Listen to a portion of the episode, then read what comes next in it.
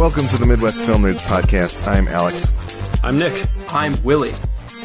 Today we are going to be talking about Jac Schaeffer and Matt Shakman's WandaVision. But before we get to all of that, MidwestFilmNerds.com is where you can find more episodes of our podcast. You can also write to us feedback at MidwestFilmNerds.com. And please check out our Patreon, patreon.com slash MidwestPodnet or mpn.bz slash Patreon if you want to type in fewer letters.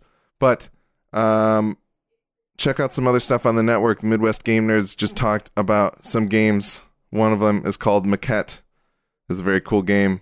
Um, and then we also talked about something else. What was it? I can't remember. Um, but Horror Movie Yearbook talked about the movie Crawl. Yes. And that was a lot of fun to listen to and uh, made me want to watch movies about alligators. um, Outriders was the other game that the Game Nerds talked about. So please go check those out. There will, of course, be some bonus episodes available on the Patreon right now or in the coming week uh, for those shows as well.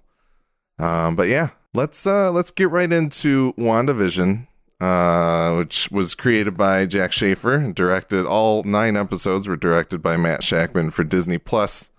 This is the first TV series that really officially takes place in the Marvel Cinematic Universe.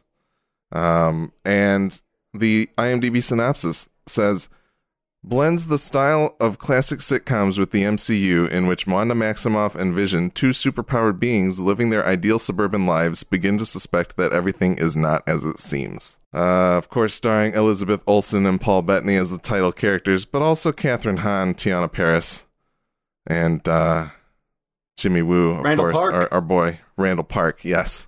Um, but yeah, so we're gonna go full spoilers from the get go because we assume anybody listening to this probably has already watched the show. If you haven't, please pause this, go catch up on the nine episodes that are up, uh, and uh, and then come back and listen to us because we are not going to hold any punches back, and it's probably gonna be spoilery for the entire Marvel Cinematic Universe as well. So if there's anybody out there who's weird and has watched WandaVision but not something else in the MCU, uh, be be forewarned that there could be some spoilers for things you haven't seen yet.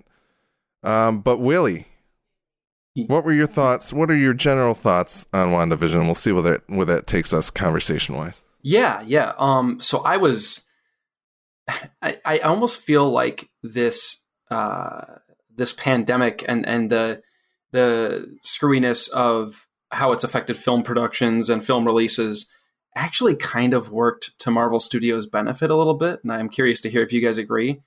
And I mean that in the sense that after Endgame, and I recognize that Far From or Far From Home came out after Endgame, but the last big Marvel movie was Endgame. I think we can all agree with that. Mhm. And I think it was just, I think, I don't want to say I was fatigued by the Marvel stuff. That's not the right word. I was just, I think I was just ready for a break. And Endgame feels like a solid point to take a break for a little bit. And that wasn't the plan, obviously, um, initially, but here we are. Um, so I think going into WandaVision, I had a level of excitement that I would not have had we not had that drought of Marvel movie content. And uh, it was exciting to feel excited again. Um, it was exciting to look forward to something uh, something new, uh, particularly in a week release, release schedule. I haven't I haven't enjoyed, uh, besides of course the great uh, Masked Singer. I haven't enjoyed I haven't enjoyed uh, weekly television like this, week to week, non bingey television like this um, in a long time. Um, and I think that Lost is the one that I always go back to, uh, rightly or wrongly, when I think of the excitement of watching something week to week and talking about it afterwards and discussing it and going through over theories and trying to question what's going on and talking about the characters. And I haven't had that with a show in a while. And so, uh, for both those reasons, for the the drought of Marvel movies and the uh, lack of week to week television I've watched in a long time, this was a nice. It was a. It was just a. I don't know. It was just. It felt refreshing right out of the gate. I was like, man, this is exciting. Like this is really fun. I get to sit down with Nikki and we can watch this episode uh, and discuss it afterwards. And then I can hop on Discord and talk with you guys about it. And I can go online and look up YouTube uh, Easter egg things, and I can uh, you know, go on Reddit and see what all the crazy theories are and stuff. It was just fun. It was a lot of fun, and that carried through all the way. The show itself it doesn't hurt that the show itself, I think, is really, really uh, one of the most interesting and mostly well put together things I think Marvel Studios has done. Um, the idea of taking the sitcom uh, storytelling structure and tropes and uh, finding a way to fit it in with uh, something that's so far removed from that, which is these big budget superhero movies. It's really kind of brilliant, I thought. Um, and I think they did a great job of not just um, parodying these old sitcoms. They certainly do that to a certain extent, uh, parody the tropes at least, but they found ways to incorporate um, what the characters were going through in the sitcom tropes. And really, just it was really, I think, a balancing act that I, I think that they pulled off uh, very, very well during those sitcom episodes, no question. Um, and I think that's the first, like, I think episode four is the first non sitcom episode. Um, mm-hmm. But then we get back to a couple. I think there's like five total sitcom episodes, um, and I think they all work to varying degrees. Um, the the fake commercial breaks are great. The the fake TV intro uh, episode intros are great. The whole thing is just a ton of fun. Um, as for the overall, you know, as a Marvel story or a story that's set in this universe that I think we all, for the most part, enjoy, um, I'd say we're all fans. Um, I think that it's uh, this is also very impressive because it takes a couple of characters in in uh, in Wanda and in the Vision who I always enjoyed in the movies. It's not that I didn't enjoy them, but I never felt overly connected to them. And I think that's partially uh, because they don't have their own big movies, right? They don't have movies like Captain America and Thor and Iron Man um, or the Guardians to follow them, to learn about them, and to spend time with them before they get into these big, giant crossover Avengery movies. Wanda and Vision started in, in an Avengers movie and then they showed up in Civil War, and then they showed up in Infinity War. So they were they were always part of a big giant ensemble. So I never felt a, a, as much of a connection with them as I did with some of the other characters. And this show retroactively makes me care so much more about these two characters than I ever did in the movies preceding this. Um, I haven't done it yet, but I feel like I could go back and watch, um, you know, Civil War, Infinity War, or even Age of Ultron, and probably feel more of an emotional tether, tether to these characters because of what they are going to go through. That doesn't always happen that way. It's kind of kind of uh, remarkable that they were able to pull that off. It made me want to watch Age of Ultron again, which is which is pretty good.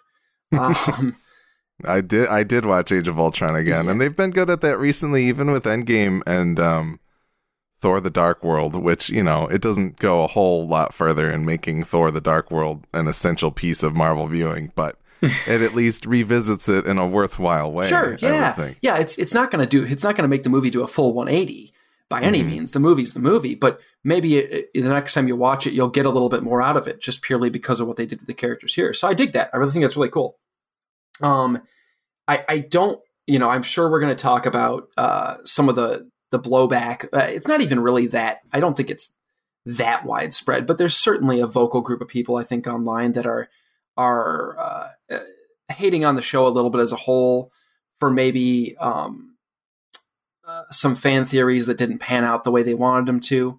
I get disappointment. I understand that. Um, would I have liked, you know, and the nature of this kind of show, like we just talked, like I just talked about, it, like like a Lost type show, a mystery box type show, is that one of the best parts about the show is talking about it afterwards and, and theorizing about it afterwards.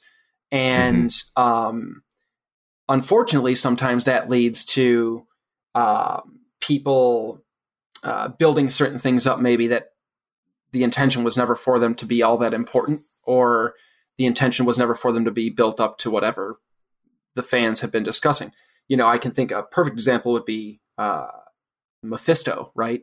So yep. we heard a lot. I think a lot of us saw stuff online. Even I was like, oh, I think Mephisto might be, you know, involved in this based on my comic knowledge. And there were some uh, I think maybe we read too much into it, but I, there were some like little bits that felt hinty, you know, little hints towards Mephisto. Uh, think like red herrings that they purposefully put sure, there sure. to make you think that. Yeah, a lot of ways. Yeah, I think there was intentional stuff in there. Um, but I, I, I got to tell you, I you know, I, overall, I, I, was disappointed by one of those aspects in particular. Um, if I'm being honest, did it ruin the show for me? No, not at all. Um, it didn't even ruin the episode, the finale for me. Um, was I disappointed? Yeah, I was. And do I think that there is do I think that's that that it that is the rare occurrence of the the writers um maybe deserving a little bit of the like I said, not not the I don't think it ruined the show, and I think anybody who's saying that is is being a little over the top here, um, a lot over the top. But I can understand. I, I I I sympathize and I understand with folks who are disappointed about and hopefully we can get through this quickly because there's so much more to unpack about the show. But I can sympathize and understand with people who are disappointed by the great Ralph Bohner. Um, and I can understand that for a lot of it. I was disappointed by it. And, and I think the reason why is they definitely wanted to play on your expectations, no question. And I'm cool with that.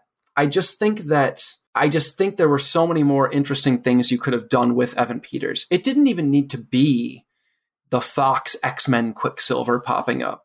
Um, that is not. I had no necessary. I, I didn't have any necessarily like specific ideas of what it needed to be in my mind because I understand that the, the story the people who are telling the story are going to tell the story they want to tell, right? And that may or may not include mm-hmm. uh, Fox X Men Quicksilver. But um, I do think it was, I think it was manipulative in a way that yes, was it was there a degree of cleverness? Absolutely, because if you recast uh, Quicksilver or Pietro, right? If you recast him with any actor but Aaron Taylor Johnson, with any random actor, the audience is immediately going to know he's a fake and a phony. Mm-hmm. But if you make it Evan Peters, the audience is going to question what's going on, right? There's a possibility that it is multiverse Abso- Evan Peters. Absolutely. And that's the yeah. reason why the audience is going to question it. There's no other explanation for it. That's why they cast Evan Peters.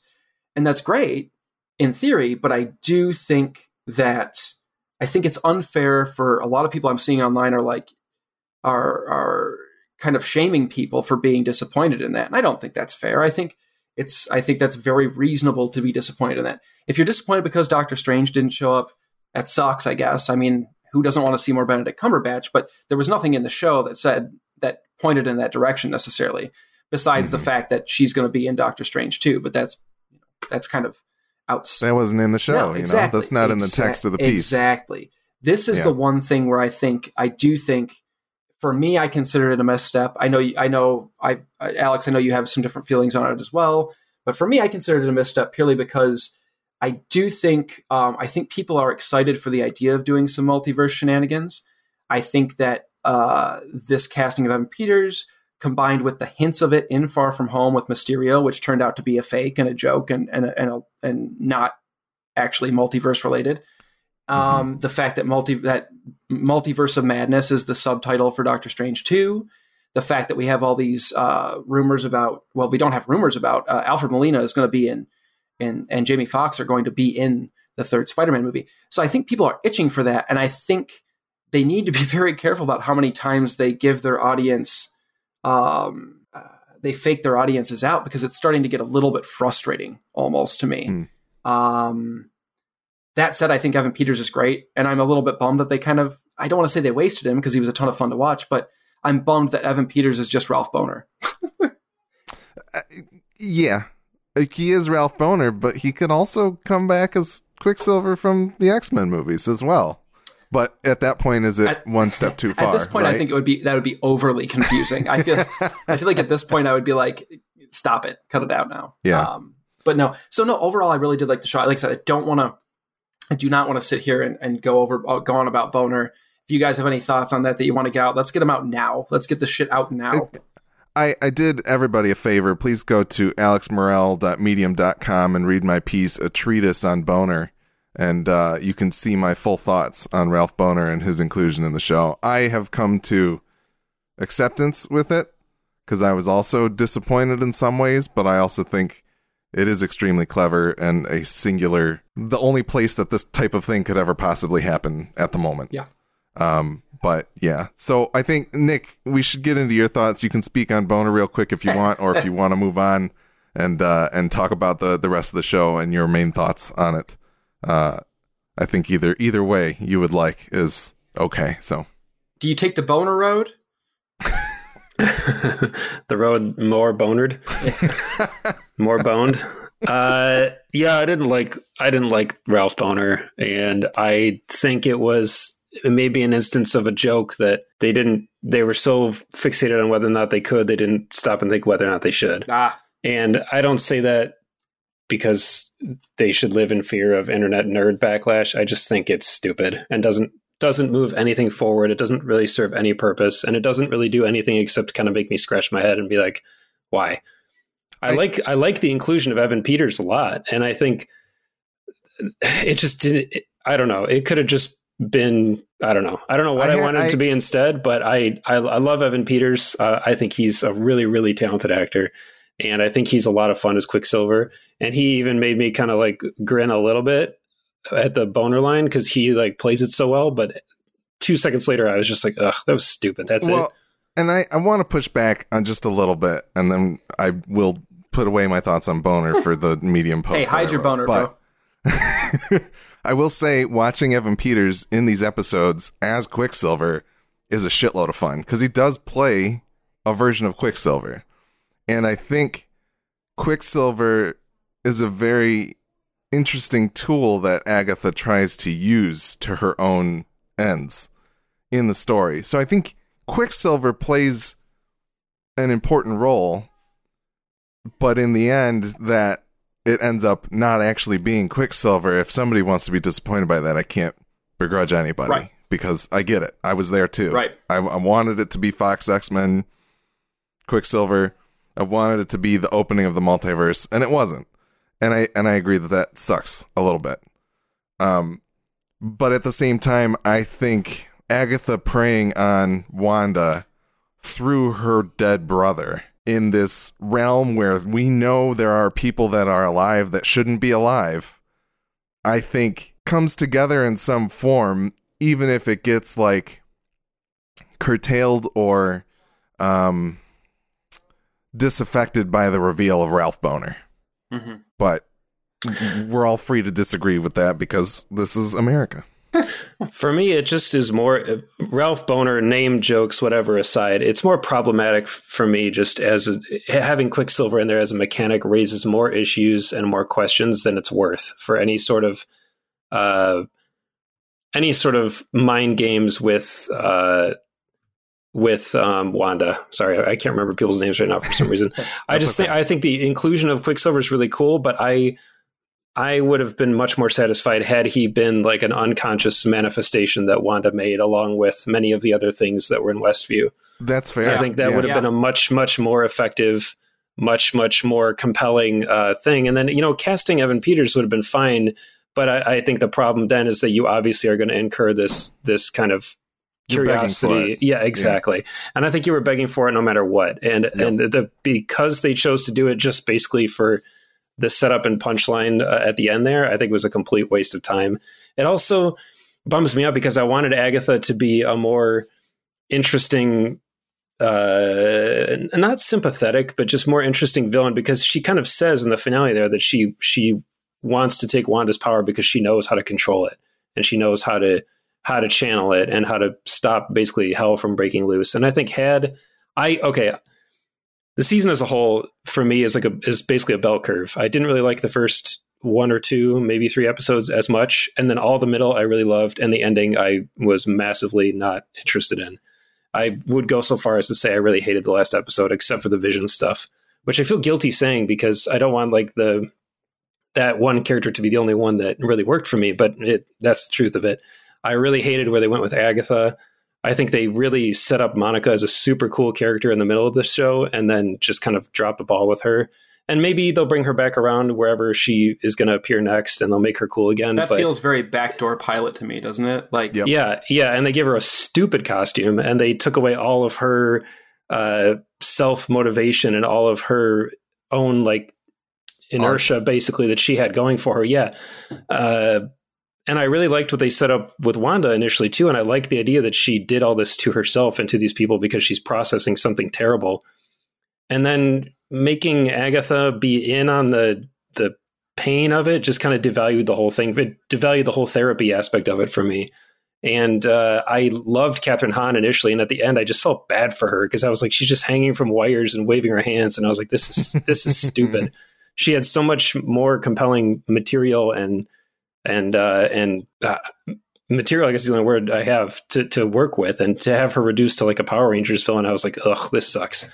Um, so that's I'll leave it at that. I just really really didn't like where it ended. And also, nothing really seems to have changed for Wanda so much. Like I kind of expected a a little more of a feeling of closure, and maybe I don't know more a little bit more of an arc because I think from the start she's been a really cool character. Like everything Willie said is completely I agree with 100. percent You could I want to go back and rewatch all these now, see her and Vision a little bit more uh, through a different lens than I did before because all along I've been like these are really cool characters and they keep getting shoved off to the sideline mm-hmm. and making me not care about them. And like to the point where when uh, Infinity War happened, I was like, cool, kill Vision, like do something with him that matters. and now I'm like, that's this is great. They've turned him into a really, really excellent three dimensional character, and he wasn't even there. Like it's it's amazing. Yeah, he's one and of the, he's one of the best characters in the Marvel movies now to me. Like in, oh, absolutely. Universe, yeah. He's had all the best dialogue, hands down. Yeah. Like even his lines in Age of Ultron, I was like, this movie's a clunker, but he's the best he, written part of that movie. He, he emerges uh, just on top of the heap. Yeah, and looking like Captain Morgan standing there. He's so cool and just and just perfectly written. And and it's a it's a perfect marriage of actor and uh, and material. And I think Elizabeth Olsen deserves tons of credit because she's, she's, so good. She's so good, and she really goes for it. She, she, you could tell she gives a shit, which is cool because she could easily just kind of be like, eh, "It's a superhero movie. Like I'm going to do my job," but she seems to really go for it, and I think that's cool. All the stuff with them and the kids is great. Uh, the final sequence of the finale with with basically the the hex kind of imploding on itself is really good. Uh, the kind of farewell bit with the boys, and then with with Vision and his final kind of lines with her, all that stuff is awesome. Um, but then the sort of lack of any sort of seemingly any sort of consequence for Wanda for for doing this didn't really sit well with me, even though it wasn't it's it's tough because had it been entirely self-inflicted i would i would feel maybe a little bit differently but because there were these external forces working against her including sword was it sword yeah yep. whatever don't even uh, although I did like the the twist that he lied about Vision's body. That was really cool. Like that, that, was, that was, neat that we saw it happen and it didn't actually happen. That was cool. But, he was he was actually using it to manipulate his team into yes, thinking. Yeah, that was kind of neat. But uh, it just feels like when, when I saw all the the citizens of Westview getting out of the the days that they were in and, and seeing the looks on all their faces, I was like, oh god, this is horrifying. And I actually, uh, Tim and I were texting a little bit afterwards, and I told him, I said, you know, I, I feel kind of like I'm retroactively changing my stance on Civil War now because the, these people need to be put in check. Like this, I mean, uh, granted, you know, a city fell from the sky and like all these people died, and uh, you know, horrible things have happened to to this crazy scale. But when you see it on a small, personal, intimate level, and you realize the real trauma that these people were inflicted, and all the scenes of them snapping out of it throughout the series, and and like the the horror and panic in their faces, I was like, this is terrible. And Wanda needs to be locked up and and worked with somehow to ensure this doesn't happen again and it's only going to happen worse. I think is what we're being set up for with uh, all mm-hmm. the chaos magic and the the dark Darkhold, mm-hmm. yep. and with basically the synopsis for Strange Two saying that a former ally, which I'm assuming might be her, but it also might be Baron Mordo. Anyway, it doesn't matter. Uh, Why not both? Probably will be both. Yeah, and. Yeah. At the end of the day, I, I liked it overall. I think that there's tons of, of worth in it. I think that the the storytelling mechanics were really cool. I think giving Wanda and Vision a chance to step out into the spotlight and um, you know that's the other thing too that's kind of a sticking point for me. Wanda has been manipulated or coerced or cajoled by somebody in every single movie she's in. Mm-hmm. She's never acting of her own accord. And in this movie, I was ex- or this show, I was excited because I was like, cool, this is her deal. Like that's why from like the earlier episodes, I was like, I feel like this is her thing. She created this and she doesn't know it, kind of like a memento situation. Mm-hmm. And then in the end, she still is kind of being manipulated by all these people. And I was like, man, let give this girl a break, man. Let her have her own story. Uh, it just it was that kind of dragged it down a little bit for me too. But it was cool to see them take center stage and to let those two actors, you know, they've they've put in their time, they've paid their dues, they've you know appeared in all the the small supporting roles, and to to let them kind of have their own story. Which, from what I've read briefly, they had some input on the direction things would go, or at least how they could flesh out their characters further. Yeah, and I, I think that's that really too. cool because they're both really, really phenomenal, and they have great chemistry, which I think is one of the. I mean, it's a it's a key ingredient and a make it or break it for movies in general, but especially for superhero stuff. When you have two leads, especially like of uh, of opposite sexes that are supposed to be love interests and they have no chemistry, it just sinks the whole thing, and it's terrible. I'm looking at pretty much Christopher Nolan's whole Batman trilogy. Yeah. uh, that that's just a drag, and I love those movies. But with these guys, it was great. So I think, uh, yeah, I don't know. We could dig into it more, but I guess that's about it for the the broad strokes, really. Paul Bettany has been doing this for 13 years. Like that like that that just hit me. Like There was a there was a tweet that I saw yesterday that was like Paul Bettany's first lines in the MCU was a weather report, and it was just a clip of Leslie Bibb waking up in Tony Stark's bed with Paul Bettany reading the weather over the Jarvis intercom, basically. And I was like, "Damn, Yeah, I saw I some, somebody posted something. I saw amazing. I saw Bettany react to it about how he has been involved uh, with the Marvel stuff in three separate decades, which is kind of Yeah. amazing. Um, so so good. And the fact No. too that he started off just like I think it was kind of an out of the out of the blue kind of thing, just like, hey, do you want to do some voice work? It's it's I think a couple days worth of work or something, and Yeah, sure, and it turned into this incredible career resurgence. yeah. It's Yeah. it's cool. It's cool in that the show is cool in that way behind the scenes too because it's it's finally a way for Bettany to like truly shine in this universe, like to really let it all out. And this feels like the first time Olsen's been able to do that, really fully do that. And hers her story is really just starting in a lot of ways. So it's going to be exciting to see, you know, where what she's able to do with the character moving forward. I guess it's it's cool. Like just just as a in a in a um, behind the scenes way, it's it's neat to see those two be able to kind of sink their teeth into stuff now. They've like you said, they've paid their dues a little bit. So Yeah, I, I just want to get some of my uh, I don't know. There's not a whole lot of broad strokes left that you guys didn't touch on, and I there's honestly nothing that I disagree about except for boner. So you know, people can read that if they want. But um, I really enjoyed this show throughout, though. I wouldn't really call it a bell curve, but there are a few things that I'm pretty disappointed in. Most of which I think falls a lot on Sword and and Monica. Um, but what I will say is that like I really enjoyed the sitcom motif that they kind of worked through in the the several episodes that they did it. I kind of wish that it uh it doesn't necessarily feel like they followed through on it because it does gradually slide into a more traditional MCU story, but I like the fact that like um I loved all of the costuming that they got to do and a lot of the somewhat of pastiching, but also commenting on and also just enjoying the history of television. Uh, you know, I'm not, I know the first episode's kind of like 50s, 60s Mary Tyler Moore kind of, uh, or Dick Van Dyke show, um, pastiche. And then you get more into like the Bewitched in the next episode and the, the Partridge Family and the, like, some of the older stuff wasn't lost on me because I'm aware of it, but it's not as big as like the Malcolm in the Middle and the Modern Family, which I feel like the Modern Family thing that they touch on is maybe the least effective of the ones that they actually do. Um, I like how they really moved through those decades, and like the costuming is incredible. The way that they act is great. This is Paul Bettany has a blast in the first like in the in the sitcom episodes before Vision really wakes up, uh, and it's so much fun to watch both of them interact in this completely different way than we've seen them in these movies.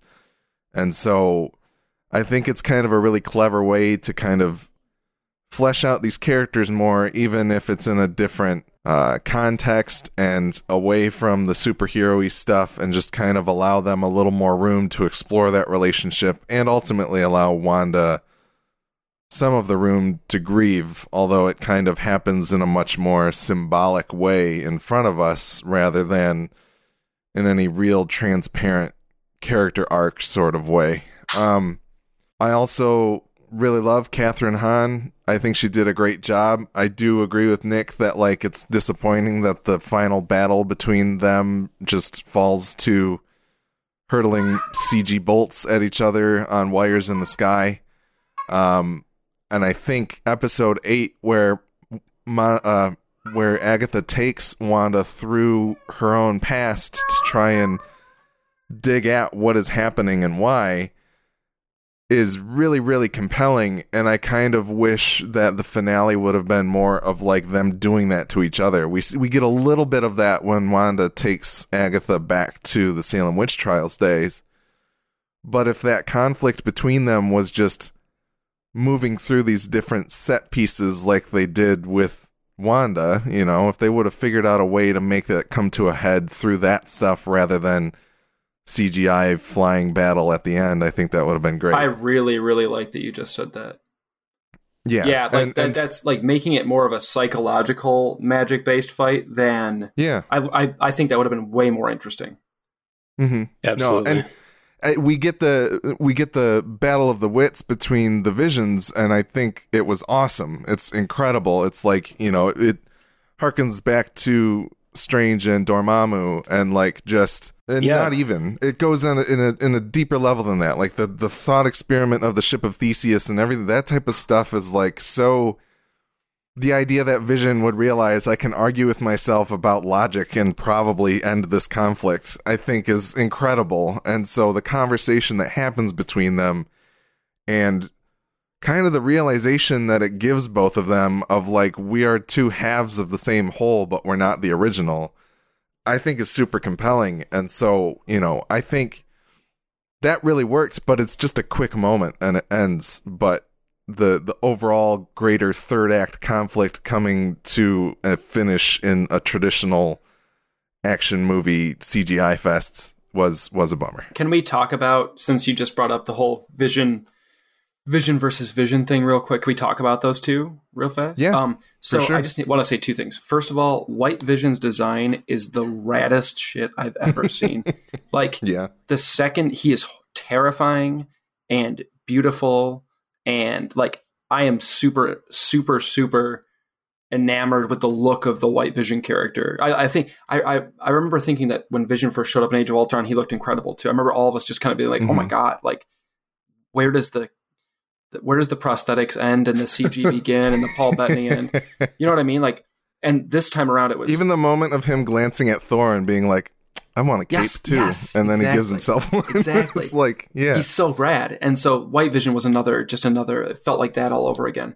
Um, Mhm. I think our proximity to Bill and Ted Face the Music did me a disservice because I kept thinking he looked like Dennis? Uh, Dennis. Yes.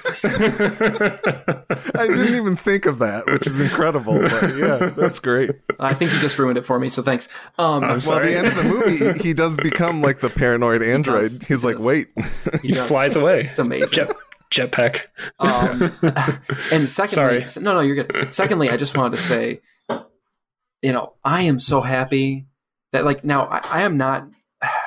One thing that superhero comics and now superhero movies tend to do all too frequently, and I think most people would agree, is that death means little to nothing in most cases, right? So if you look at the characters that died in the last couple Avengers movies in particular, right? Let's just take a look. Uh, we've got Heimdall, who wasn't that important to begin with, right? Mm-hmm. uh, Loki, who stayed dead, but we have another alternate Loki now running around. So he Yep. didn't. He is dead, but he's not right. Effectively not dead. Right. We've got Black Widow, who is, as far as we know, dead, but is still getting a movie in the form of a prequel. That one I for- can forgive. We've got Gamora once again, alter- alternate universe. Gamora is now running around, and Mhm. so normally at this point, uh, because Vision died in those movies, I'd be pretty annoyed with the fact that now we have a version of Vision back at least. But I will say that by the end of this show, I was like, please don't kill him again.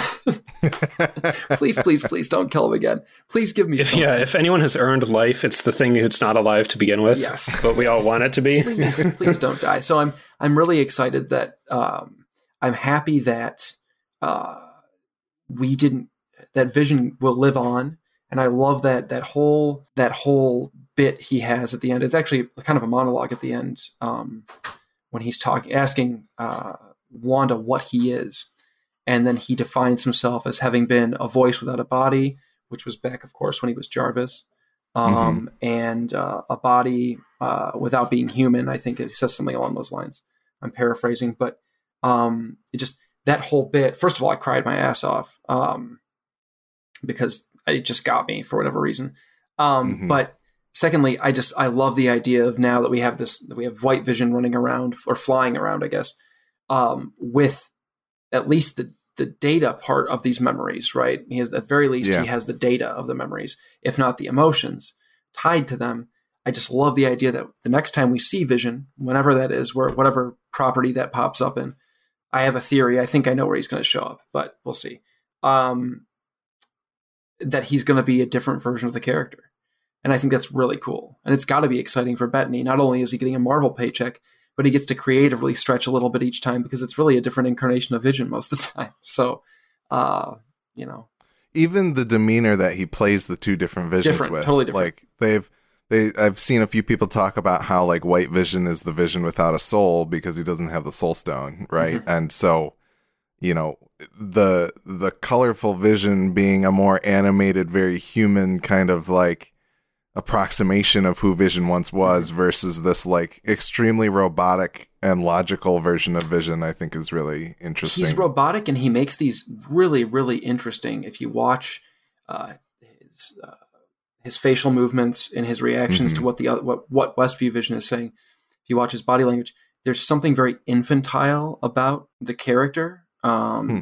it's it is very there's a, there's a certain at least I read into it there's a certain element in that performance of White Vision of um, being a newborn almost it's very interesting um, it it honest, honestly reminded me, um, and I'm sure there's this is purposeful. Reminded me of some some of the Blade Runner uh, Roy Batty stuff. Um, Yep.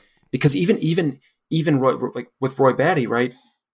Even when he was at his most violent and antagonistic, and uh, you know, uh, snapping fingers and gouging out eyeballs with his thumbs, and just being as nasty as possible. There was always this really interesting, almost infantile or childlike quality about Rutger Hauer's performance in that movie. And this this remi- we didn't get enough of it really for me to to to really dig into it, but but it reminded me of that. So I um, and I'm sure that was purposeful. I you know Bettany seems like the kind of guy who uh, he seems like a like a cinephile to me based on interviews I've seen and stuff. And um, there was that Tannhauser Gate reference um, Mhm. on the the theater marquee. marquee. So I feel like there's I feel like that has to be somewhat of an inspiration for that that part that version of the performance. I I don't know, Nick. What do you think about that? I I, I don't know if you picked up on any of that Blade Runnery type stuff. I mean, beyond just the obvious is he human or not kind of thing. Yeah, for sure. I think that the the whole final conversation with Wanda really kind of reinforced that idea too. That the, the nature of what he is, it, it was kind of the inverse of the the conversation with Tyrell, though, where he's like begging for more life and kills him. He's basically almost thanking Wanda for the time that they had and accepting his fate Yeah, which is just pure vision again. He he's he's uh you know if there's ever a character in the MC that deserved to have an existential crisis, it's him. But Sure. he doesn't at all. He was able to continue to be that logical to a fault and say like, well, I I can either freak out or I can accept my situation and try to help the person that I love because she has created me to be the person that loved her. Like that's it's so fucked. like the whole the whole thing. Uh, it it it's kind of what makes the ending kind of typical MCU ness at the end even more disappointing because they they everything has been so interesting. And in the in the finale the most interesting really the only interesting part I think is the the two visions talking about the thought problem. And it's so brief. And then well a little bit in that final bit with Wanda. But you're you're really getting into some pretty incredible stuff and dipping into uh kind of some some sub topics of sci-fi that I particularly really like. I'll admit that maybe I'm disappointed they didn't go harder into it, but Vision is such a perfect opportunity to get to get weird and get more into all these kind of big questions that kind of extend really to all of us. I mean, someone could walk away from WandaVision and be like, he's a stupid robot. That's dumb.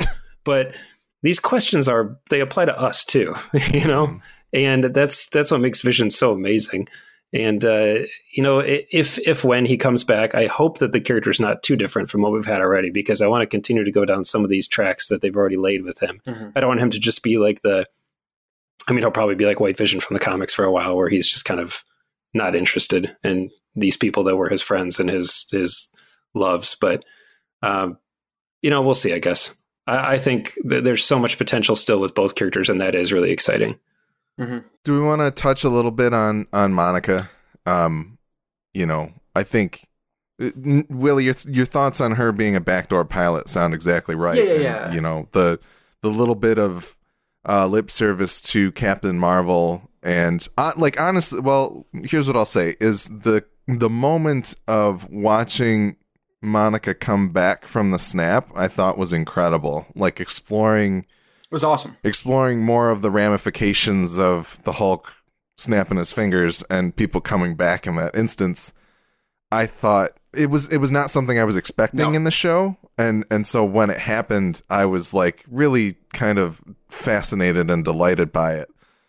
Um, but it most certainly feels like they're laying the groundwork for her to head into Captain Marvel with a bit of a chip, Captain Marvel two, with a bit of a chip on her shoulder about the fact that Carol was nowhere to be found when her mom was dying. Maybe. Yeah, it seems like that's the issue. I, you know, maybe there's more to it than that that we'll discover. I, you know, with Monica, like I, I like the actress, I like the performance, I like the character in the comics. Um, I am cool with her having been involved here. Um, she has a bit of a connection there with Wanda with the whole grief thing going on. It's not Mhm. really terribly fleshed out, and it's kind of used a little No. bit as an excuse to get Wanda off the hook at the end, which is a little bit of a of a uh, little cheap. But um, I like the actress and I like the character enough uh, and the performance enough to be excited about where this character pops up again, even if I feel like she didn't really serve much of a purpose in the back half this season. Um, Yeah. I would assume she's going to be involved in Captain Marvel 2. That seems like an obvious uh, obvious avenue for her. And then there's that Yep. Secret Invasion uh, Disney Plus series that they're doing, and I would assume she'll be involved in that in some capacity as well.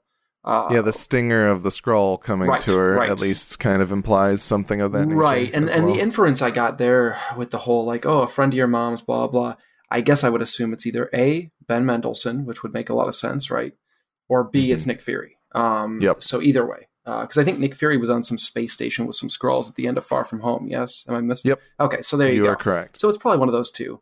Um, no, I, Monica's cool. I'm cool with Monica. I mean, I, I, I don't think she served a huge purpose beyond the her early appearances in the show. I think they really just wanted to make sure they hit the check marks with her a little bit in terms of get her the powers, so we can not spend time in our two hour movie doing that. Um, hmm that felt a little bit uh, Iron Man 2 to me, where it, it was let's pack as much as we can in for the future movies. Uh, sometimes at the expense and of At the larger sense, sword as well. Yeah, like you yeah, know, yeah. there here's this big organization that you knew nothing about, but has existed since probably at least the '90s, Mhm. right? Um, it certainly felt that way. And I have no problem with Sword inherently. Um, I Mhm. just I think it was kind of it was certainly boring to have. Actually, I think the Hayward performance is a lot of fun. That guy's really having a good time. Um, so I like the actor, and he was totally totally sleazy and enjoyable to watch in that sense. But in like an '80s James Spader sense, but um, it, it did feel a little lame that here we have another uh, big uh, government Monolith. government beast uh, and the guy in charge is another bad guy. I I don't know. For once, can we have like a government agency of some sort in this universe that's like actually trying to do the right thing? Uh, it's not not led by a bureaucratic bad guy of some who's, sort. who's willing to shoot children? Uh, Yes. I mean, I don't know. Maybe that's just real life. I don't know. Not the shooting children part, but the uh, the uh, the evil bureaucratic thing. Um, Mhm. can, real quick, uh, anybody else have anything on Monica? Monica, because I want to make sure we cover something else as well. Nick, any Monica thoughts?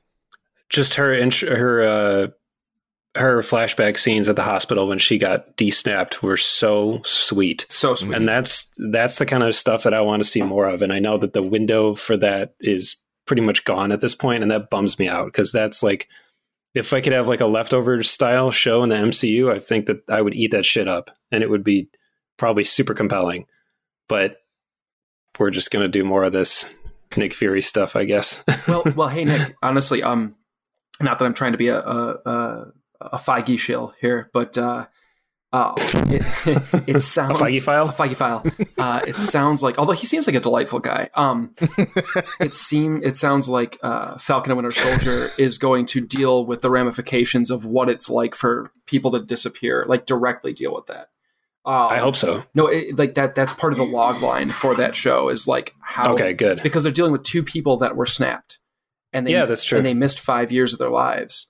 Um, mm. and how do those two you know. Okay, good. Yeah. So thank you for for bringing that. When that airs in like two weeks, so, right, or something tomorrow, like that. No, not tomorrow. So, a week from yes, tomorrow. What? So, it's out now. Mark, check check your Disney Plus, everybody. Uh, there's a there's okay. a, a, making of WandaVision airing on Friday the twelfth, and then there the nineteenth will be Falcon and Winter Soldier. So. Wait, so in the same week I get the Snyder Cut and Falcon and Winter Soldier? Yes. yes. Excellent. That's the, see, that's the thing. I know it's kind of contradictory and and a little hypocritical, but I love I love the spy stuff in Marvel. Like I love the the Black Ops, the the Winter Soldier, Black Widow, uh, Nick Fury, for the Condor, Cloak and Dagger. Yeah, I love all that. Not Cloak and Dagger, the characters, but the the the mode of operation.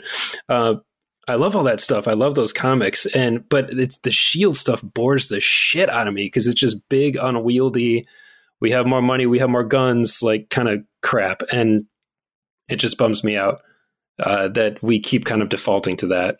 And, yeah. and you know, Sword was kind of the same way. And I wasn't entirely like Hayward. Hayward's performance was a lot of fun, but I was like, I kind of get where he's coming from. Like, he's got to get this shit under control. Oh, and there was an and, interesting bit, Nick. I, I, there was an interesting bit with that. I don't remember the actor's name, but the Hayward, the guy who plays Hayward, right, where he mentions he says something to Monica about like you people that disappeared were lucky. Imagine having yeah. to stick around for the last five years and like mop up the leftovers. Yes. Like, yeah, that was a great line. Yes, it was great, and you can see how this guy. What I liked, I mean, he gets cartoonishly villainous. Yes, he turns into Charles Rocket from Dumb and Dumber at the absurd. end, and it bummed me out. It's I was absurd. like, ah. But there was some nuance to that, and some some there was some.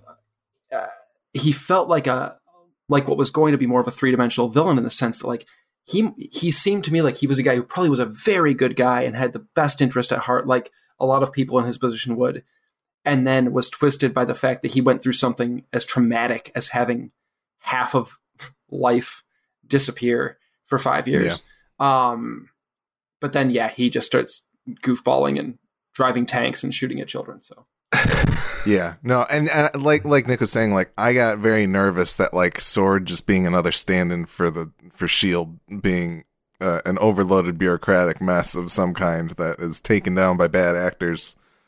Like we're we have the potential for Sword to just be another reiterated version of the same story that we've already dealt with, right? Yeah. And so their introduction, I think, was has me curious of what they're going to do with it. But Willie, what was the what was the other thing that you wanted to make sure we hit on? Well, uh, I mean, it, it, seems obvious, but we we've talked a lot about and and with good reason a lot about Paul Bettany and Vision and how amazing he is and the character is and how we're loving the journey that the character's going on. Uh, Lizzie Olsen is like phenomenal in this show. I think. Um, I mean, I just I don't want to. I want to give her her her moment in the sun in this this podcast we record. I just think that she's she's so good at taking on every single aspect of this role. She's great at all of the um all the sitcom performances of every decade. She feels totally natural. um from Bewitched all the way through Malcolm the Middle. Like she feels like she could fit on any of those sitcoms and be like the standout on those sitcoms. And it's really kind of incredible.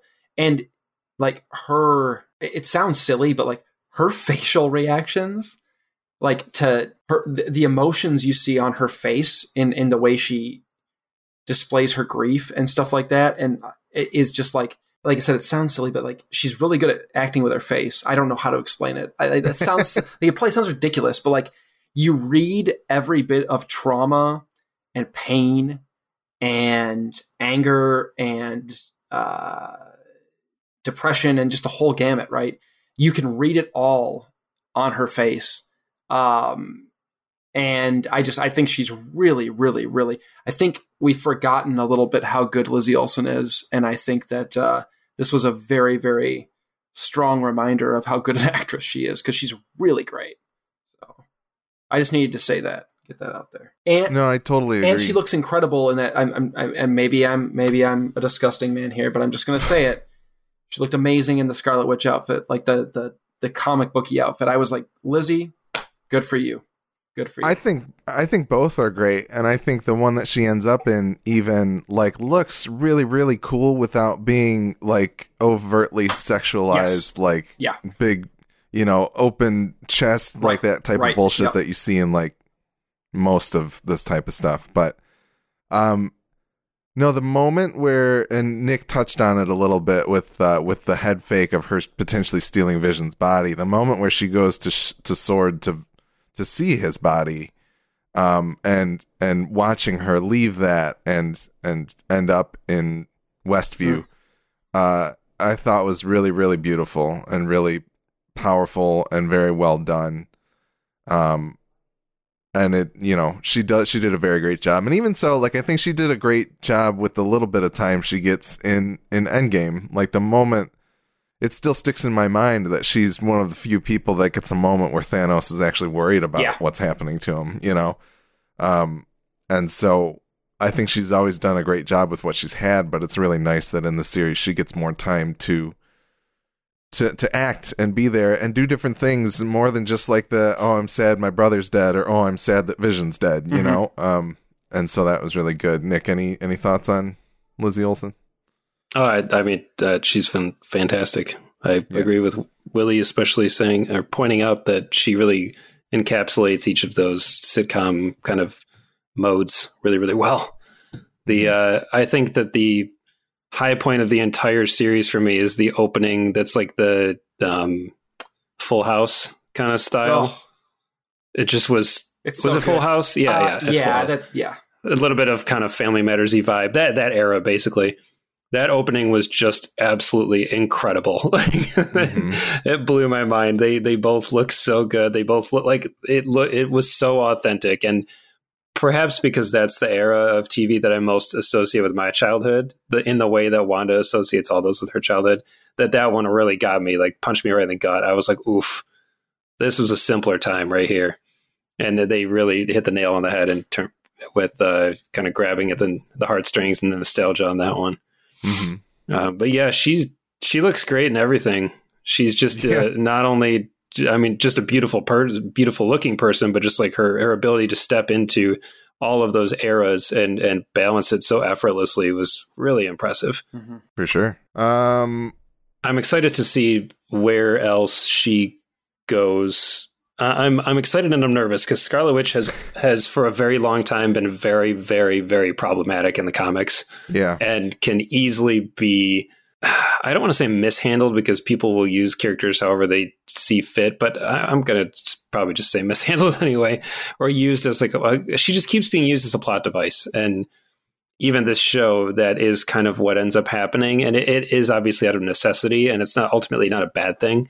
But uh, in the books, she can often just become a, an excuse or or a plot device or a Deus ex machina, or uh, and I just want her to continue to be a character and not just an answer to a question or a question in general. Um, so yeah, that, that I'm I'm nervous, but I'm hopeful because uh, this was cool. Well, and I think it's interesting that like I was I was walking into the show thinking we were getting some sort of approximation of House of M Mm. or reappropriation of House of M and and the fact that like in a lot of cases her storylines deal with her being insane or, you know, psychotic breaks of some kind that type of thing. Like this show kind of dances around that a little bit and like technically doesn't really fall into that trope, but I'm glad that the shit that like her going into Doctor Strange isn't just like she's gone evil because she's nuts and they killed her kids or something like that. Like it's going to be a more personally, it seems like it's going to be a more personally motivated quest into the multiverse to find her kids and bring them to the reality she knows, you know, or something of that nature, rather than just like I'm a broken person now and I'm going to kill everybody or something Mhm. like that. Um, it's you know it's a fine line that they're dancing around. So I get Nick when you say that you're kind of cautiously optimistic about it or concerned with where it could go. Yeah, it, it feels like we're kind of skirting right around that line with her, but Yeah, and it's it's a it's a potential pitfall with all the magic based characters. Mhm. Yeah. They can quickly become, and, and they did a great job with Doctor Strange, and I think they've done a good job with her uh, thus far. Um, it just is an unfortunate, I think, nature to the fact that she's a female character. She often ends up being somebody else's puppet and or Mhm. being pushed in a direction by other characters rather than acting of her own volition. And I'm hoping that we can see less of that because it's a Yeah. great performance, and they've the fact that they've been able to make such out there characters work as well as they have is pretty slick. And I'm just really, really excited for the more weird, supernaturally horror characters to kind of get in there, especially now that we've got Blade on the horizon again too, and Doctor Strange obviously continuing, and you know, getting more into that realm of the uh, the Marvel universe will could be really, really cool. Yeah. Um, I wanted to talk about Kathryn Hahn too, Nick. I know you, you're kind of disappointed by the end of it, kind of where Agatha ends up uh, going, but I do.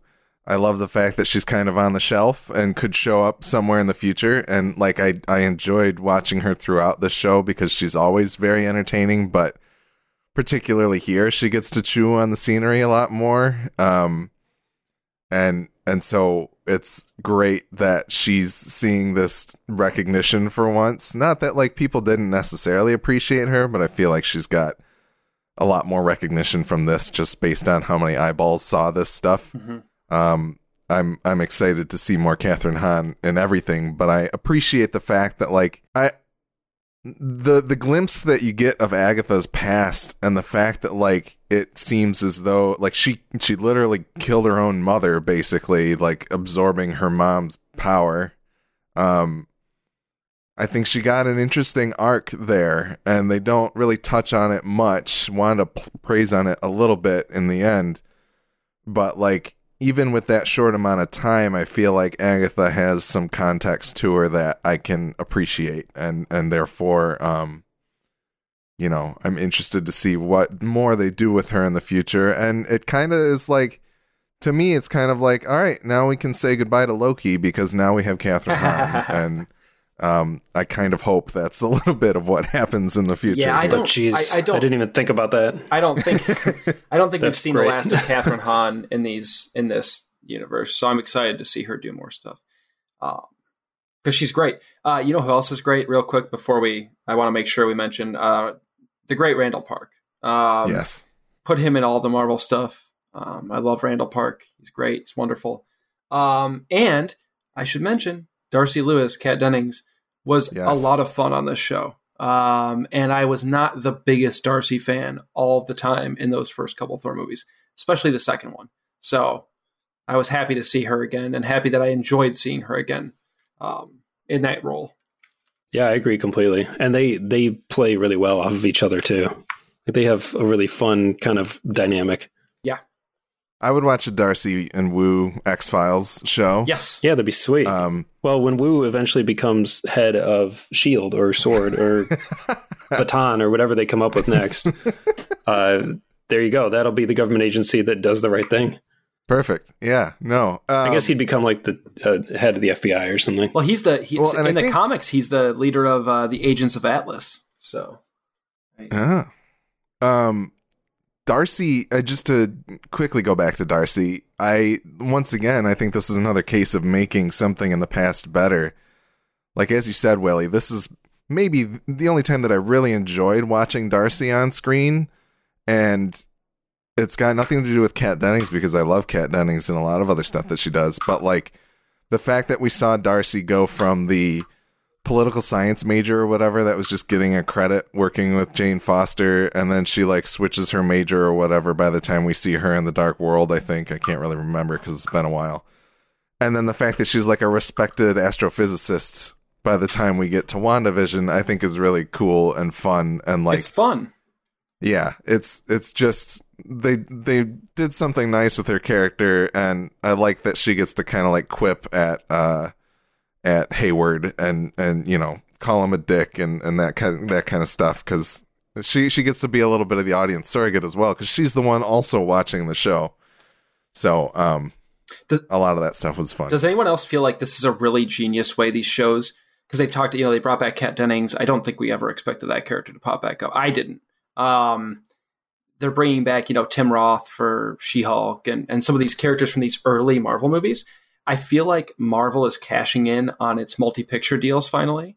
Like they had Tim Roth signed back in like 2008 for like three pictures, right? Never used him, and now they can get him at a 2008 price.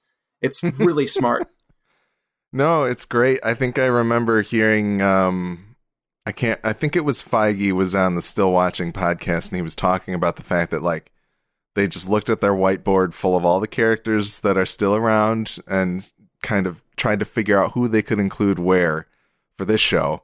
And like you said, the fact that Tim Roth is going to show up elsewhere and like that type of stuff, like they have such a stable of people that can show up for different reasons and kind of pay off in ways that we didn't expect that I really it's incredible. There's not much else like it going on anywhere, which is very, very cool. And most importantly, Batroc will be back in Falcon and the Winter Soldier. yeah. So yeah, he's. I'm sure he's vying for the shield, right? You know, mm-hmm. he wants to be Captain America as oh my God. from France. yes, please. um, one of the other things I wanted, like other quick hits that I had some notes on. Um, I like the fact that Vision got a death away from the action of Infinity War, um, and and we get to kind of say goodbye to him in a way mm-hmm. in that last scene here, as as Nick touched on.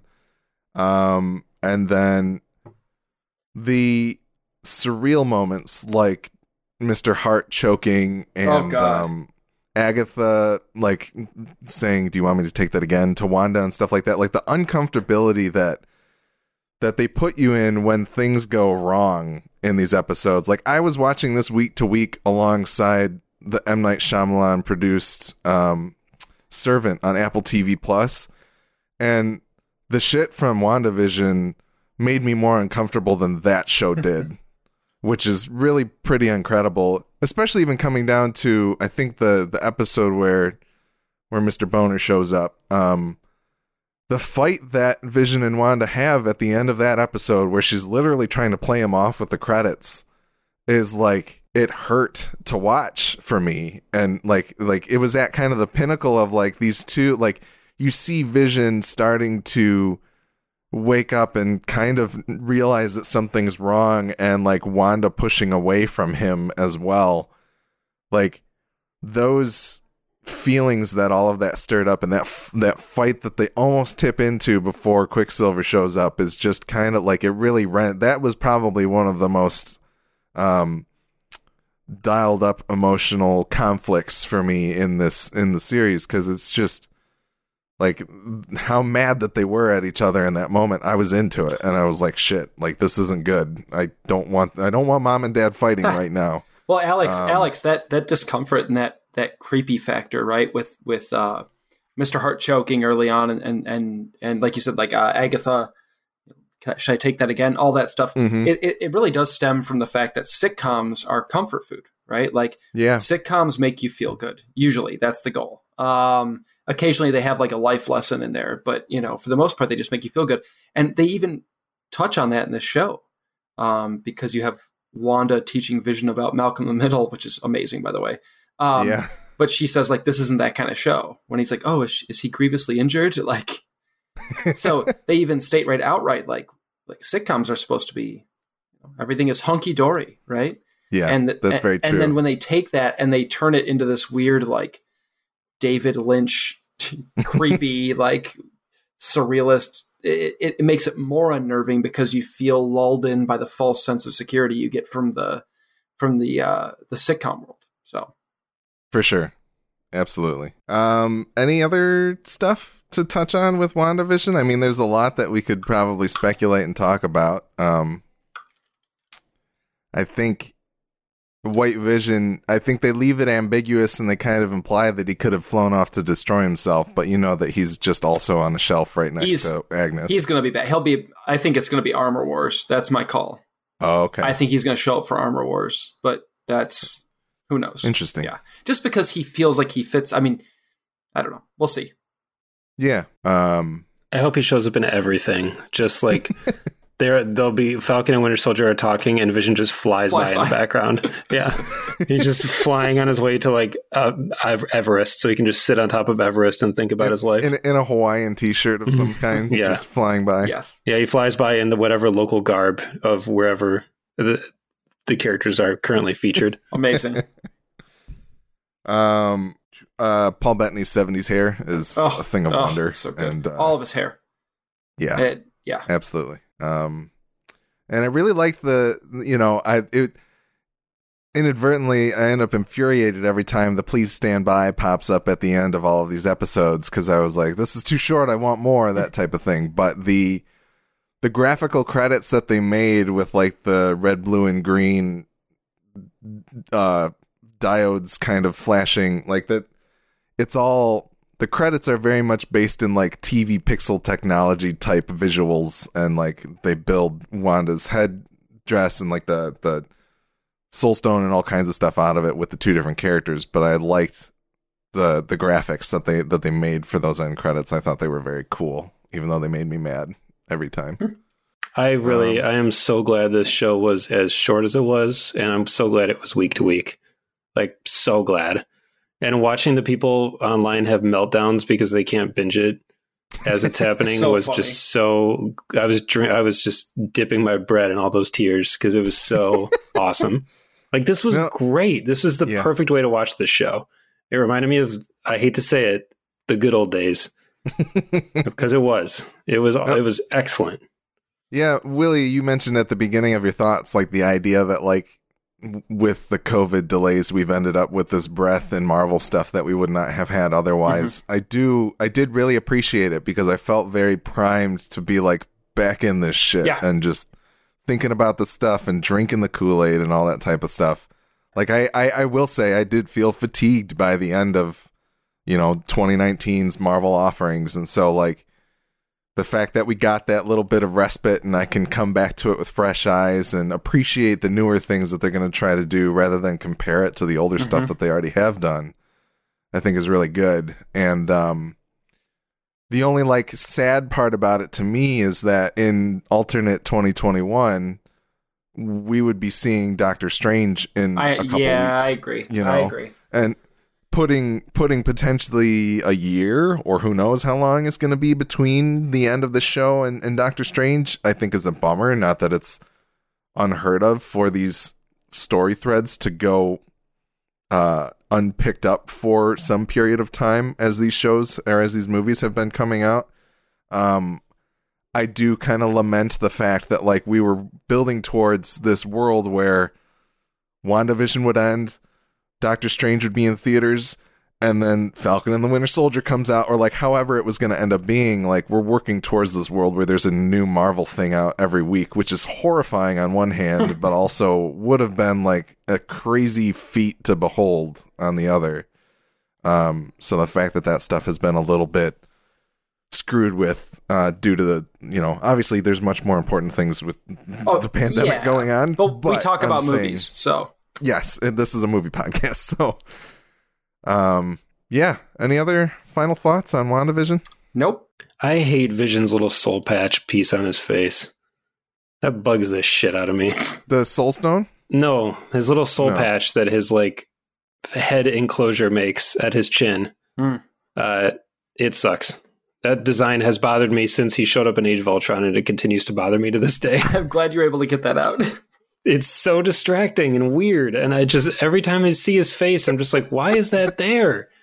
you It- fucking ruined this for me because i never thought about it before Google it right now. Look it up. i It's did i did and i'm looking at it and i'm like fuck it's so bad and stupid. Like you could just take it, touch, touch it up in After Effects, just get rid of it, and his face will look so much better for it. He'll look more human too.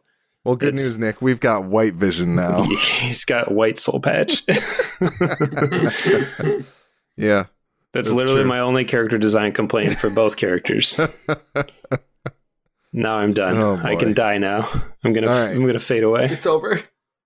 It's over. Um, Who knows what I will be next? Yes.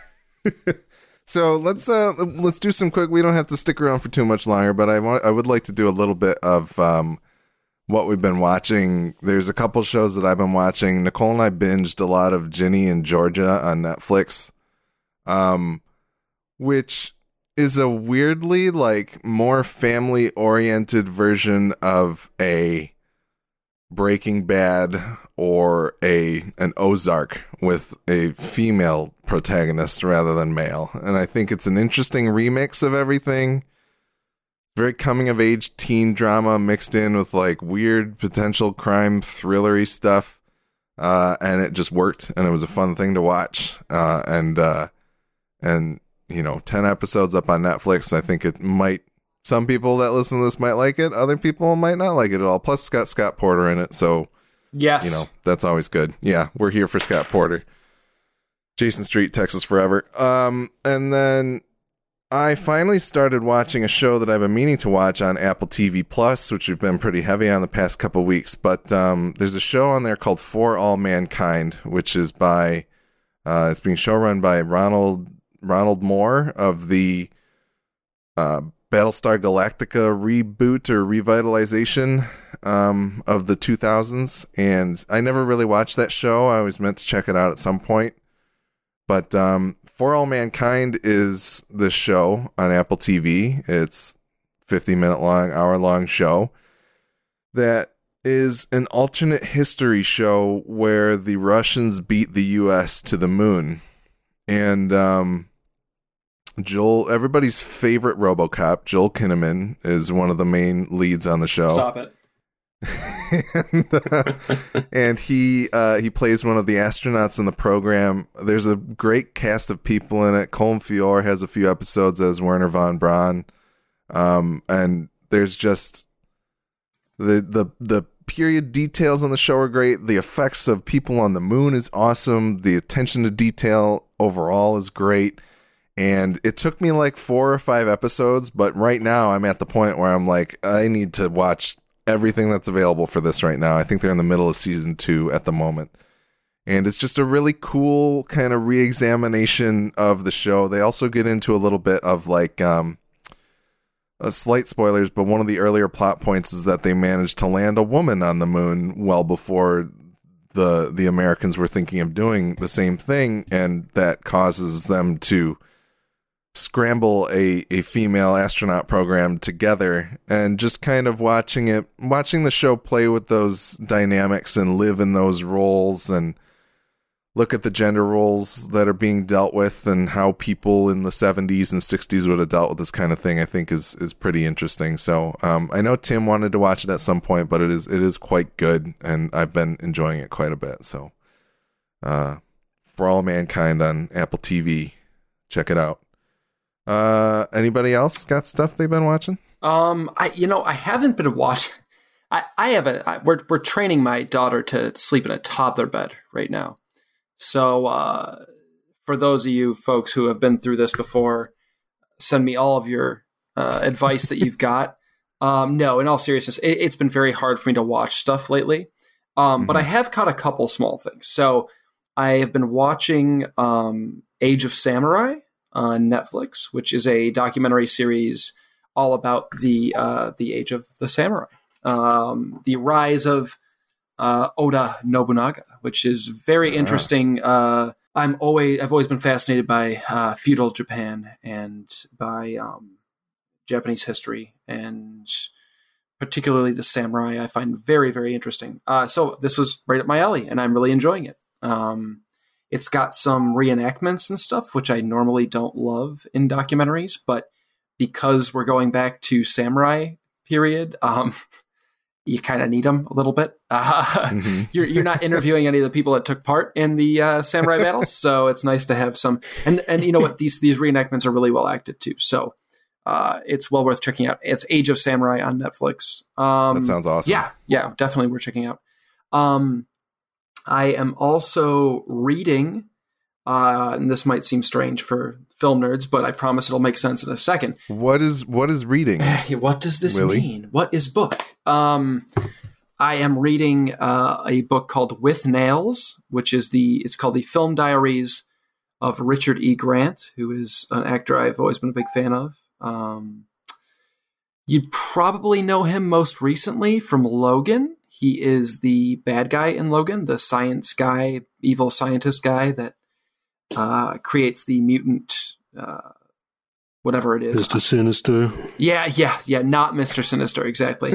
um, but he's probably most famously known for his role in Withnail and I, which is a British film from the late '80s, early '90s. Um, but this is fun. It's it's his diaries uh, over the course of his career, and uh, each chapter is a movie he was part of, and he's got stories about all sorts of people from the, from the industry. The first time he met Joel Silver, that's a doozy. Uh, it's just it's a really cool book, and he's he's very British, um, and so he's very cheeky, and uh, he's got a good sense of humor about him. He's not a fan of Hollywood, which makes it really funny when he writes about Hollywood.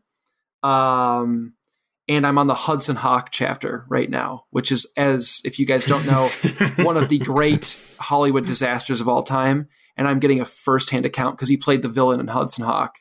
And if you, uh, Nick, uh, being somebody who's worked in uh, uh, in film and and and, and uh, television production, you would probably be cringing at some of the stories he is uh, he is telling in this. Just just the delays he has to describe uh, because of egos on set. It's embarrassing, mm. but it's really fun to read. So anyway, that's a great great book. I'm really enjoying it. About halfway through that, the only other thing. Oh, Some yep. one thing, mm-hmm. real quick.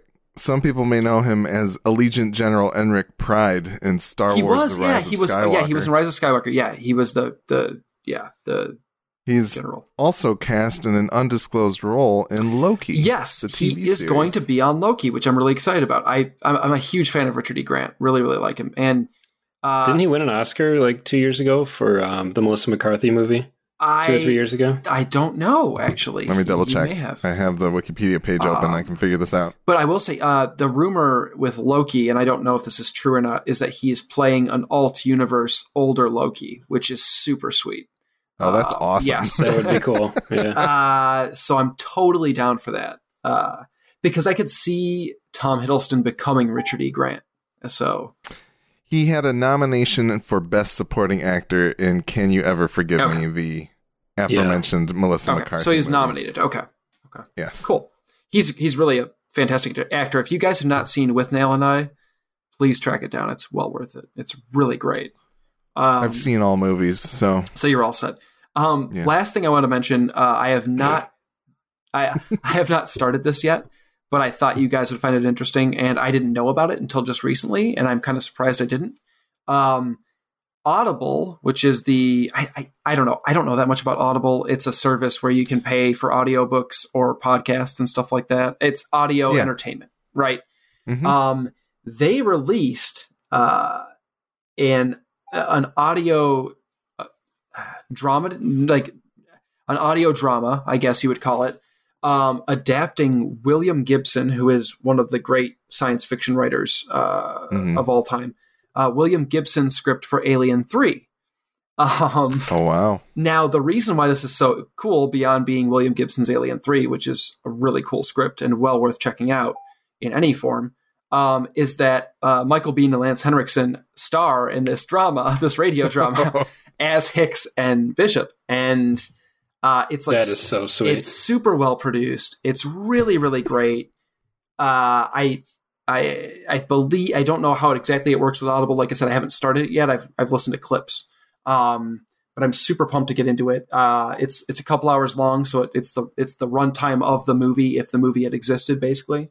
Um, so I know it's available on Audible, but uh, I don't know the details in terms of how much it is or how you can get it. I have to figure that out myself. So um, it just it it's how like it's probably the closest we'd ever get to that version of Alien Three being on screen. So I'm super psyched to check it out. Um, and uh, I know it's been his script has been adapted into a comic book series as well. Uh, I believe Dark Horse back when they still had the rights, the Alien rights. Disney has the rights now, amazingly, but uh, Dark Horse had the the comic rights, and uh, and I think they're doing a novelization of it too. So this script has weirdly become this like big thing again. Um, it's being adapted into like five or six different uh, different formats. So anyway, check it out. That's awesome. It looks like you can you can either subscribe there's so there's an Audible Plus trial. Okay. that you can. Uh, it's a 30 day trial that you can use to listen to this, and it's 7.95 a month after that. Or you can buy just the audio drama itself uh, for 8.95. So uh, choose choose what you will and how you would like to consume uh, Alien 3, an audible original drama. Yeah. Once I saw Michael Biehn and Lance Henriksen, I was like, okay, this is like legit. This isn't Yeah, like I was gonna. yeah, this isn't a bunch of like theater actors like doing the script, which would be fine, but this is like legit. So I was gonna say it's is this. I think the other title for this is Willie's birthday present yeah, yes, yes, because this is right up your it alley. is ex- like how I did not know about this until just recently breaks my heart a little, but now I'm super excited because I can like experience it for the first time. So That sounds awesome. Uh, I just want to announce that we will. I will be doubling all of my efforts to try and get us on uh, on Audible as well, reading Wayne's Leisure World. So yes, um, a dramatic reading. hopefully, we can finally bring it to fruition. We've been trying to get a hold of Mike Myers for a while. he won't return our Yeah. calls. So No, unfortunately, He's doing Uh, Uber Eats commercials now, yeah, so too he's doing- busy for he's us. doing great. Yeah, Uh, Nick, what have you been watching lately? I have been watching. I finished Schitt's Creek. Ah, yes. Finally, I did the same thing I did with Parks and Recreation, where I loved the show so much I put off watching the finale uh, as long as I could. Except Schitt's Creek, I only managed to put off for a few months, whereas I waited years before I finished Parks and Rec. uh, and it's phenomenal. It's such a good show, and I feel I feel a little guilty pushing it too hard on people because I know I know what hype does. Hmm. Hype is the mind killer, and uh, it can it can seriously deflate and devalue something. But uh, I think it's absolutely perfect. I think it's a perfect TV comedy, and I've I never felt it dragging. I never felt that any of it was weak. I think in the final season you could feel that it was coming to a close, and I think that that was perfect. Whereas with other shows, you feel it coming to a close, and then it goes on for another four years, and you just are are bummed out by it. Uh, I just think it's absolutely uh, magnificent, and I think it's something that everybody should give a shot. And if you don't love it right away, give it an extra beat because I think it's a it's it's borderline essential. Uh, even if you are already a very caring and compassionate and empathetic person, uh, it will it will deepen that in you, I think. And if you aren't that type of person, you watching it, you watch it, it may soften you a little bit. I think it's uh, especially considering who created the show and what the core messages that they are hoping to convey with that show are, and I think they convey quite successfully.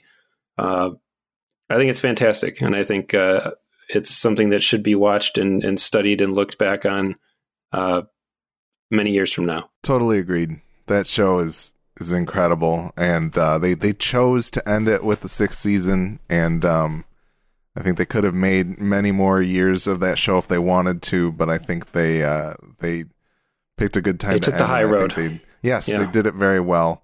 Um, there's also a documentary that aired immediately after the finale called Schitt's Mm-hmm. Creek: Warmest Wishes, Best Regards. That is also up on Netflix for people to watch. if you want to yeah, cry, as as uh, yeah, if you want to cry. oh yeah, for sure. As as it was winding down for us at home, I was like, man, I wish I would love to watch like a giant making of.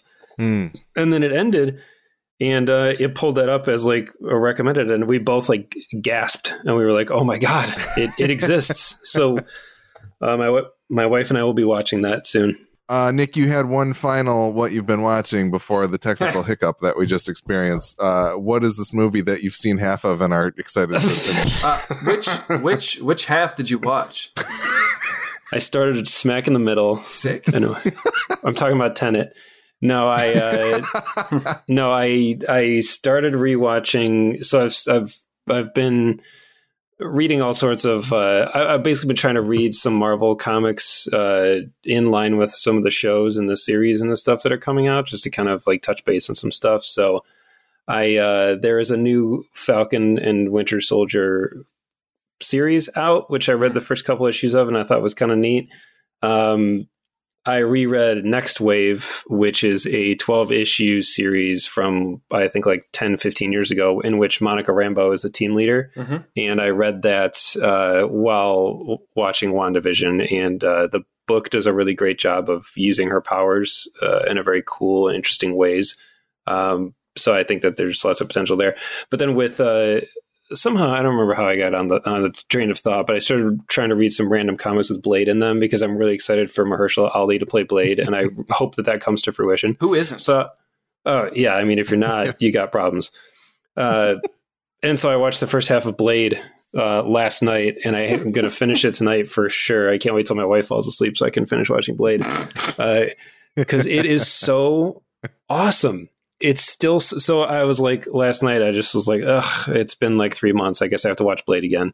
Because i seriously watch this movie like i watch a blade movie either blade one or two i swear like three times a year. And they're so they're just so awesome. And the opening scene so okay. Obviously if you've listened to this episode thus far i was very disappointed in the finale of wandavision. And the thing i was most disappointed in was how marvel just can't help themselves now and they default to what they know which is just like plain Lay's potato chips. Like, listen, I love a good bag of Lay's with a Yeah. with a cookout. Yep. I love a good bag of Lay's once in a while, but like I can't eat plain Lay's every day. no. Like I need I'm a flavor guy. I love Yes. flavor.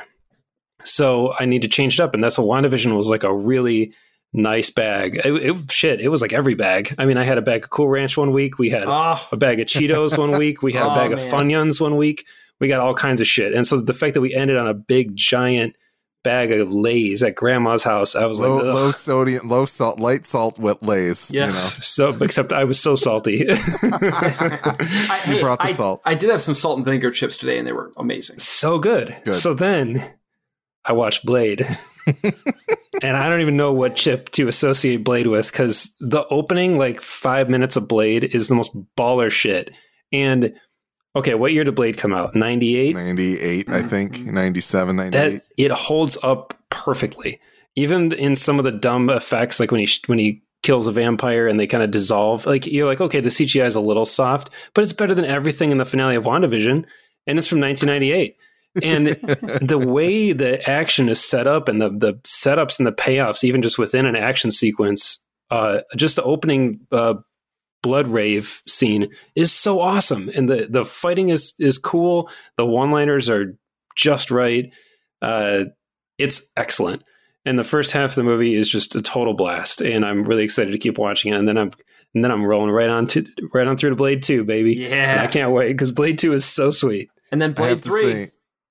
I'm gonna watch it um, because I feel I have to. I haven't seen it, so I've I've seen the first two many times, and I've only seen the third one maybe twice. Yeah. So I need to watch it to to complete this bizarre vision quest of Blade that I'm going on right now. But And you know what? Ryan Reynolds is fun in it. Honestly, he is. Yeah. He's, he's fun. Uh, and it's funny to see Dominic Purcell of Prison Break fame play Dracula. yes, So- yes. Just enjoy. I remember seeing the theater and being like, "Who is this dude? what the hell? Who's this? Why, why is this guy Dracula?"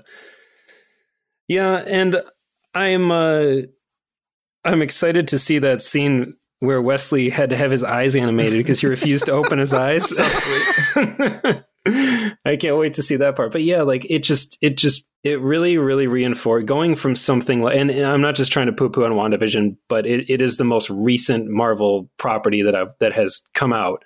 So it is the most subject to immediate analysis in terms of like it's being shot digitally. It's there's all these CGI things, but when you watch Blade, you're like, damn, this was shot on film with like a lot of practical stuff with like real sets and a guy who actually could do like martial arts and it shows. Like it really is just like really engaging even though it's blade. Like it, uh, it it shouldn't be as compelling and cool as it is. And at the time when it came out it probably wasn't it was probably just like a fun movie. But looking back now i'm like man this is like an awesome movie because it's old school. Yeah. which is it's a shame to say something that came out when I was like 12 is old school. but it is yeah. and it's very refreshing to see, you know, something like that that that that's kind of a grown up movie too, which is cool. But I think WandaVision dealt with a lot of adult stuff. I mean, that's not a movie I would watch with kids. It's not a Marvel property that I watch with a kid and expect them to think it's really cool. Like that's definitely for like you know people our age roughly. Um, I would say. So anyway, Blade is really fun, and and I'm excited to kind of go back and watch a lot of these. This is partly inspired by Tim, also, who's been going back and watching a lot of the non MCU Marvel stuff, and I kind of want to go back and do that too, and and you know maybe go through some of the Fox X Men stuff again. Uh, I, I want to throw all the way back to Spawn. Why not? Yeah, just see nice. some of these early comic book uh, properties. I will be skipping Ghost Rider, but I might watch uh, the second one because it's it's actually kind of fun. Just watch Dolph Lundgren's Punisher and you'll be all right. Oh yeah, Dolph's Punisher. Yeah, I gotta it's watch the all coolest, the Punishers. Dude. Yeah. Yeah, I popped open the uh, the HBO Max to watch our requisite depressing uh, depressing documentary Axios series. or something. no, it was uh, the um, we're watching the Allen v. Farrow uh, documentary, oh. which is rough. And um, but of course, Blade was there, and I just burst out laughing. so, oh yeah, that'd be me. I, I, I, knew what was happening right as I saw it, so it was beautiful. Um, so real quick, I wanted to hit just one news story, unless there's anything else you guys want to talk about. But Tim, I, I feel as though Tim's presence needs to be felt on the show, mm-hmm. uh, and uh, he posted a link uh, to this news. Uh, Variety is reporting that Elizabeth Banks, Phil Lord, and Chris Miller are reuniting for a picture called Cocaine Bear at Universal Pictures. Uh, this is a movie that is based off of an event from 1985 um, where a bear apparently devoured a lot of cocaine that was dropped by a dude who was a drug runner uh, as he parachuted out of a plane and ended up dying. Um, how excited are we for Cocaine Bear? um, I'm excited for the title. Um, yes, it's a really good title.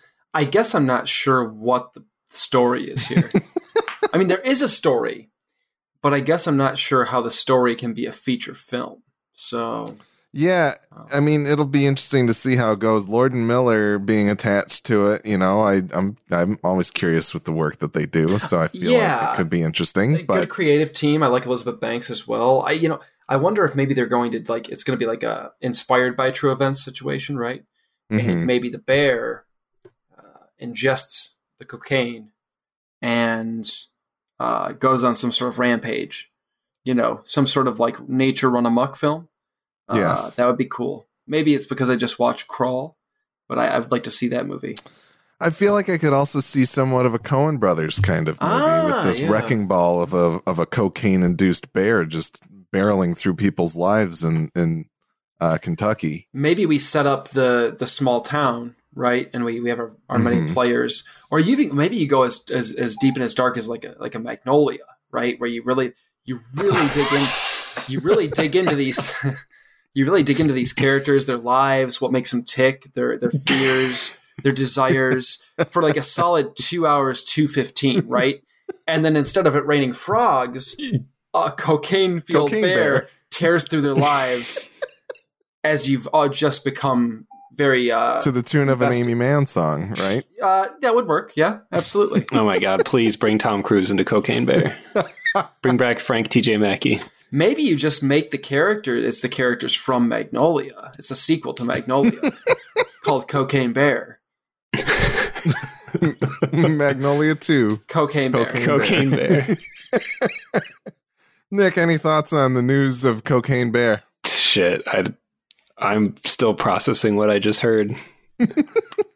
I, I, I mean, I just want to go watch, watch Magnolia. It, right? Oh, well, I'm more excited for that idea than whatever fart of a news story we have so far in terms of cocaine cocaine bear. I mean, I agree uh, I agree with what you said initially, Willie. Like this is a really funny story. This is a really funny thing that happened in real life. And that's it's a great read. It's a great news article, but I don't know how this is a movie, but we'll see, I guess, what they come up with. Hopefully it's uh hopefully it's cool. This feels like a property that like the Duplass brothers would make into something that mm-hmm. would be shockingly cool and uh, and funny. So I don't know. I I don't think I've seen any movies that Elizabeth Banks has directed. I just heard her Charlie's Angels was really bad, so that's all I have to mm. work on. uh, and I liked her a lot in Power Rangers. As Rita Repulsa. yes, I like her in general as an as an actress. I, I, this sounds like to me it's got to be a documentary about like uh, the cocaine bear, but also So the news article that that Tim linked us to tells the whole story. Like uh, you, we know where the cocaine bear is, so it's not like we're trying to find the cocaine bear's body. Yeah, no, it's so the I'm looking at the the original breaking of the story of Variety, and uh, there's a script from Jimmy Warden. So I don't know that it's. I think it's probably some sort of narrative, but uh, Huh. We'll have to Just we'll tell have to tell see. tell Lord and Miller to call to call me. I got this. The quote, the quote in the in the actual news story about the cocaine bear it was so funny, where the doctor talks about the effects. That did you guys read it? Did you like actually I read did the? no, I did not read that full story. No, so. I, I have heard this story before. I was aware of the cocaine bear, and I had never read Was did you run across it as you were looking at stories of Wojtek, the the Polish uh, the, the army Polish bear? war bear. Yeah. Uh, no, I don't remember. I truly, I don't remember how I learned about the cocaine bear. I just knew about it. I years ago had heard something about how some exact exactly what we know that a drug smuggler threw a bunch of coke out of a plane and a bear somehow found it. Ate it and then went up presumably fucking nuts for a while until it died. and the so I actually read the link that uh, either you or Tim, I don't remember who sent us, It was Tim. um, of the actual incident because I was curious more about the fact that there's a museum that has the body of the cocaine bear. But it was funny because there's some interview with some doctor who's talking about the effects cocaine has on like people and the and the amount of they said when they found the bear and performed the autopsy, it it had eaten like its stomach was literally bursting with cocaine. Like this bear went so hard on the cocaine that he said that ah, you just have to read it. It was so funny. I should have had it pulled up. He talks about all the side effects that cocaine has on on uh, uh, basically biological anatomy, and says that every single thing seizures, heart attacks, like brain aneurysm, everything would have happened to this bear at the same time. And it just sounds horrifying, but also really hilarious. And I guess I just want to know what compelled the bear to keep eating the cocaine. Was it just having such a great time that it just had to keep going? yes. I don't know. Can Josh Gad play the cocaine bear? No, I want it to be like John- fucking John C. Alexander Reilly. Sarsgaard or something like that in a bear suit. Beautiful. All right, yeah, I, I, mean, think that's this it. this will be one that maybe I'll we'll keep our fingers on the pulse of and see what becomes of Cocaine Bear. One of us will watch Cocaine Bear. Yes. I'm oh, sure. we'll all for sure watch it. I mean, this just to see what the hell. Because I mean, I don't know how they're going to make a movie out of this. Maybe Yeah. maybe it'll be cool. Maybe it'll be like Lake Placid or something about a crazy bear killing people on while whilst impervious to harm. yes, that's the original direction that Willie was going. Yeah. Right. But are we doing? uh Are we doing Snyder Cut? uh so I'm I can't look away from that train wreck and I believe Tim feels the same way. So if, if you're gonna watch it, uh Oh, really, it sounds like you have the option of whether or not you're gonna spend four hours of your life watching the Snyder cut. Who, I have to s- Me? yeah, you you have you have the out because there's already three of us in. Yeah, I will not be doing that. Um, I have to know. You're no, the I wise don't. No, one. I want I want you guys to do it, so I don't have to do it, Yeah. and then I can hear your recounting of things. That's So there you go. Sounds perfect. So I think we'll be back for the Snyder cut in a couple weeks. Uh, you know, so I wasn't gonna I wasn't gonna demand that anybody spend four hours of their life and then another two hours recording about it on the Snyder cut, but I will join you for Kong versus Godzilla if we do that. How about that? absolutely. Oh, we will do that. Yeah, there we go. I I, can handle that. Okay. All right. So I think we got our next couple lined up at least. Um and then Nick also brought up the uh so it but it was not only Willie's birthday this week, so happy birthday, Willie. Thank you. But uh it, it is also the ninth birthday of John Carter, Mm. which I Mhm. think is great. And then also this past December was the tenth birthday of Tron Legacy, and uh, I think it would be fun to revisit that at one of these points if Yeah. we, you know, don't have a Snyder cut to talk about. Uh, so that's probably those that might be coming in the future as well. Keep keep your your ears peeled, your eyes peeled, and your ears open. But yeah, I think that's it feedback at MidwestFilmers.com. Let us know what you think Cocaine Bear is going to be about. Mhm. And um, Right, uh, send us your pitch for Cocaine Bear. yes, yes, please. Cocaine. Cocaine Cocaine. Bear. And uh, yeah, I think that's it. Patreon.com slash Midwest MidwestPodNet. Listen to Game Nerds, listen to Horror Movie Yearbook. And uh, we'll be back in a couple weeks with Zack Snyder's Snyder cut of Justice League. Alex Y, go watch a movie.